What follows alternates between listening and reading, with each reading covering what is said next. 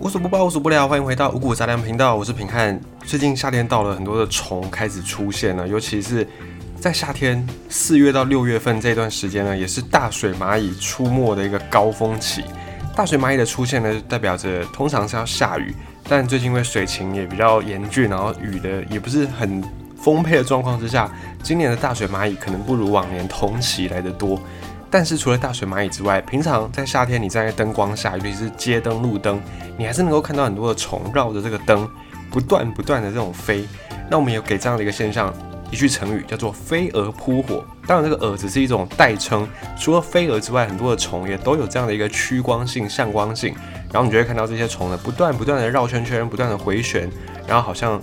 真的是有一种自杀式攻击的感觉，往灯源或者是火源而飞去。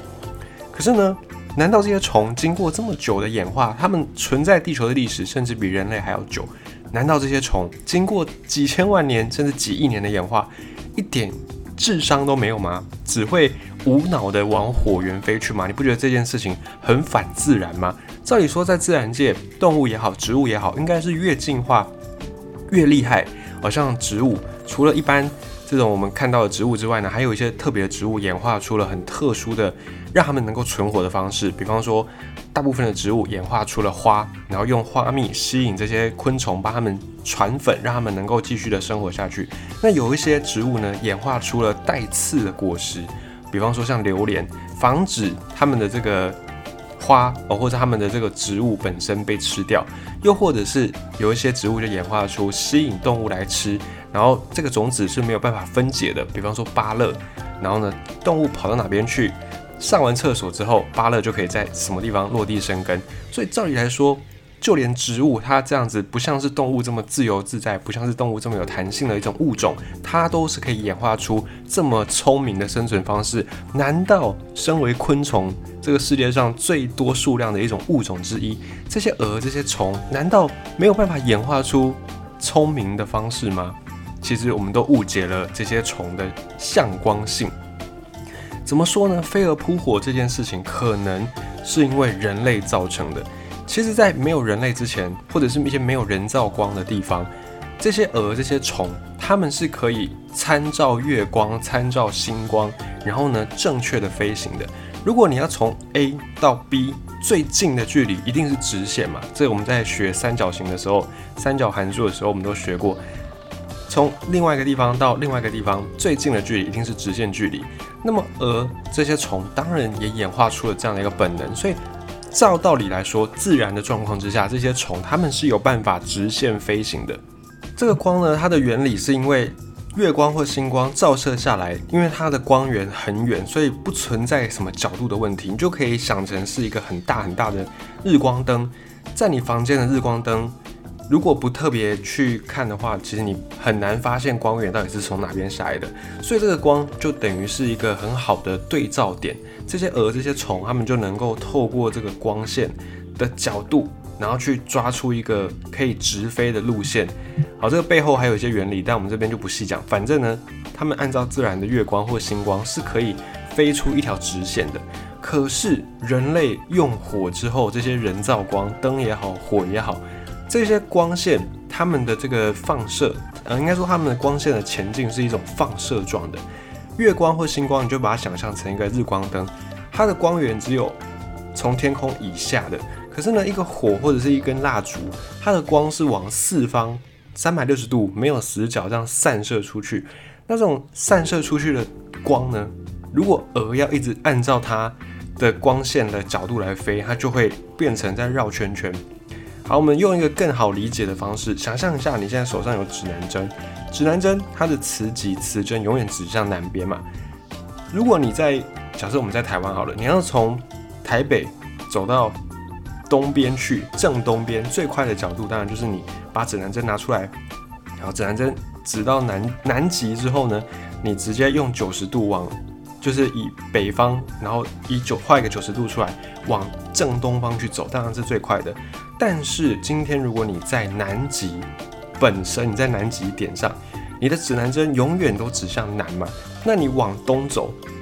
你就会发现你的指南针还是指向南，你永远没办法找出那个正九十度。所以你到最后一直走，一直走，你就会走到南极的那个正中间的那个点，就会像一个螺旋一样那样旋进去。所以对飞蛾来说也是这样子，你就把那个光源想象成南极点好了。这些虫它们内建都有一个导航装置，只是呢，当这种光源不是夜光、不是星光、不是月光的时候，而是放射状的光源，就好像我们站在南极点上拿着指南针要往东走一样，这是一件很困难的事情。走到最后，你会发现你越走越螺旋，越进去，最后走到南极的正中心那个点，这个就是飞蛾或这些虫它们面临到的困境。那你说这个蛾如果它是向光的话呢？它为什么不会直直的往光飞去？它为什么要这样耗费大半天的力气在那边绕绕旋，在那边旋转呢？就是因为它们被人类的光源所干扰了。那么在晚上，这些虫会被光给干扰；在白天呢，就比较不会。白天它们就按照日光来飞行，就 OK 了。所以像这种飞蛾扑火，你大概能够看到的时间就是只有晚上而已，因为光源只剩下这种。人造光只剩下路灯的灯光，或者是我们点蜡烛的烛光。而白天呢，这些昆虫可以按照太阳光来飞行，就像我们刚才讲的，太阳光很远，所以打下来就好像一个很大的 spotlight。它们就是可以参照这个光的角度，就像指南针一样，很清楚的去飞出一条完美的直线。而且昆虫它们的眼睛是复眼，这个跟我们人类的看到的天空也是不一样的，它们的眼睛。是更精密的，所以它们可以对照天体的运行来去判断它们的一个方位，这跟昆虫有点像。以前航海很厉害的这些维京人，他们也是有用天空光来导航。在维京时代，这些海盗时代，他们还没有什么指南针，没有这样的技术，他们就用一种叫做太阳石的石头，在北大西洋上面来帮自己导航。太阳石是什么呢？就是方解石。不知道的朋友也可以去稍微 Google 一下看一下，方块的方，然后解是解谜的解，方解石，它是一种碳酸钙的晶体。那因为它的这个晶体的结构的关系，它可以把自然光分成两条偏正光。哦，偏正光呢，反正就是你对照，你拿这个石头去对太阳的时候，它就会出现一个有亮有暗，然后你就可以去参照你的那个方向。因为光在不同的角度打下来，会有不同的一个亮度，会有不同的阴影，所以呢，维京人就在有太阳光的时候，拿这个方解石，用正中午的太阳来确定他们的方向。在你如果举起太阳石，然后你会发现，你只要旋转它，它的亮度会不一样，所以就算真的没有太阳，阴天也能够判断大概的方位。这个维京人导航的方式，你就可以把它了解成像是昆虫他们利用日光导航的方式，因为方解石这样会把太阳光分成两条偏正光，就很像是昆虫他们的复眼的那种效果。而维京人呢，利用这种技术，让他们在北大西洋上面远航。这些维京人他们以前是来自瑞典、挪威，就是北欧的这个斯堪的纳维亚这一块地方，他们曾经用这个方式到达英格兰，到达欧洲。到达冰岛，到达格陵兰，甚至最远到达北美洲。他们是历史上最早到达北美洲的欧洲人，比哥伦布还要再早，大概一千年左右。只是呢，当初这些维京人，他们是以劫掠为生，他们就是劫掠欧洲的基督教的那种教堂，因为教堂里面都有很多的金银财宝，他们就靠劫掠这些金银财宝为生。那当时候北美洲都是一些原住民，没有什么基督教，更不要说有教堂。当然也不会有什么大量的财富。那这些维京人呢，就觉得北美洲的这个土地太贫穷了，没什么好抢的。所以他们虽然很早就到了北美洲，但对这个地方兴趣缺缺，就还是在欧洲这边抢这些基督徒，抢这些教堂，抢得非常的快乐，不亦乐乎。如果当时候北美洲有基督教或者是有教堂，那么可能历史就会被改写，最早到达北美洲的欧洲人就不会是这些西班牙人啦，或者是这些。葡萄牙的航海家，而是维京人，那或许整个历史又完全的不一样。所以这个就是在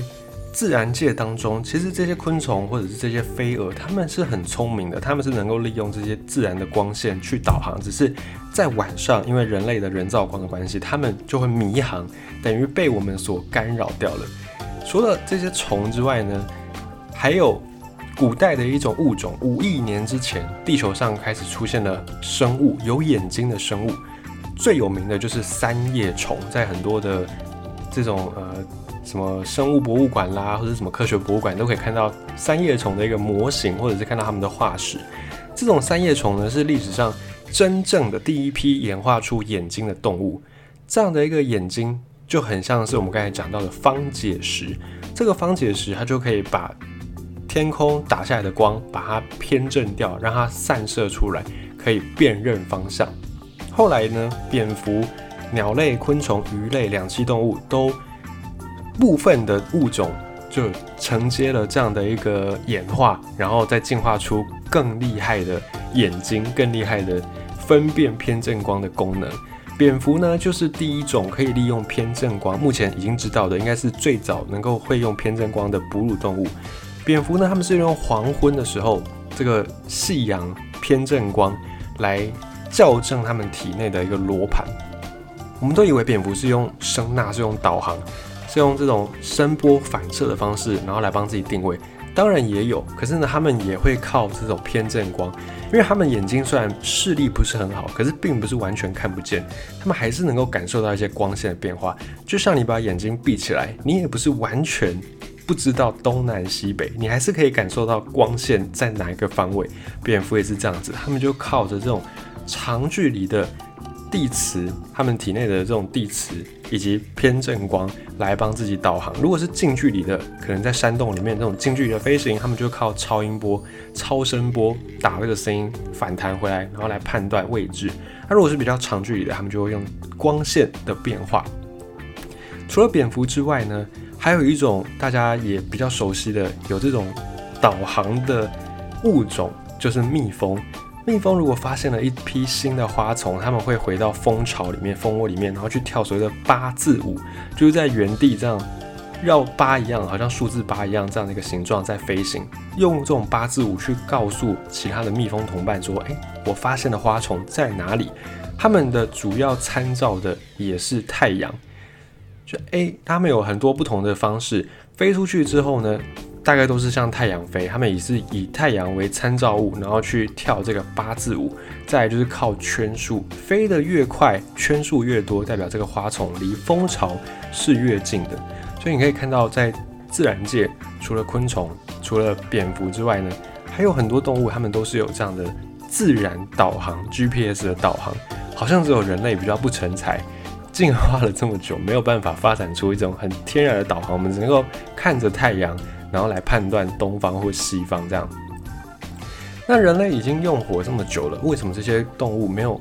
演化一起去对抗这个火的功能呢？就是人类已经用火几百万年了，可是为什么这些昆虫没有演化出适应这种人造光源的飞行方式，还是会每到晚上就飞蛾扑火呢？这是因为人类用火的时间很长，可能有几百万年。但是我们在几万年前才离开非洲大陆，才开始往世界其他地方扩张。七千年前大概才开始有所谓的文明。这个影响的范围，在整个地球历史上四十六亿年来说，只是非常非常短的，大概只有一两秒钟的这种感觉。所以呢，再加上我们发明的灯泡啦，或者是这些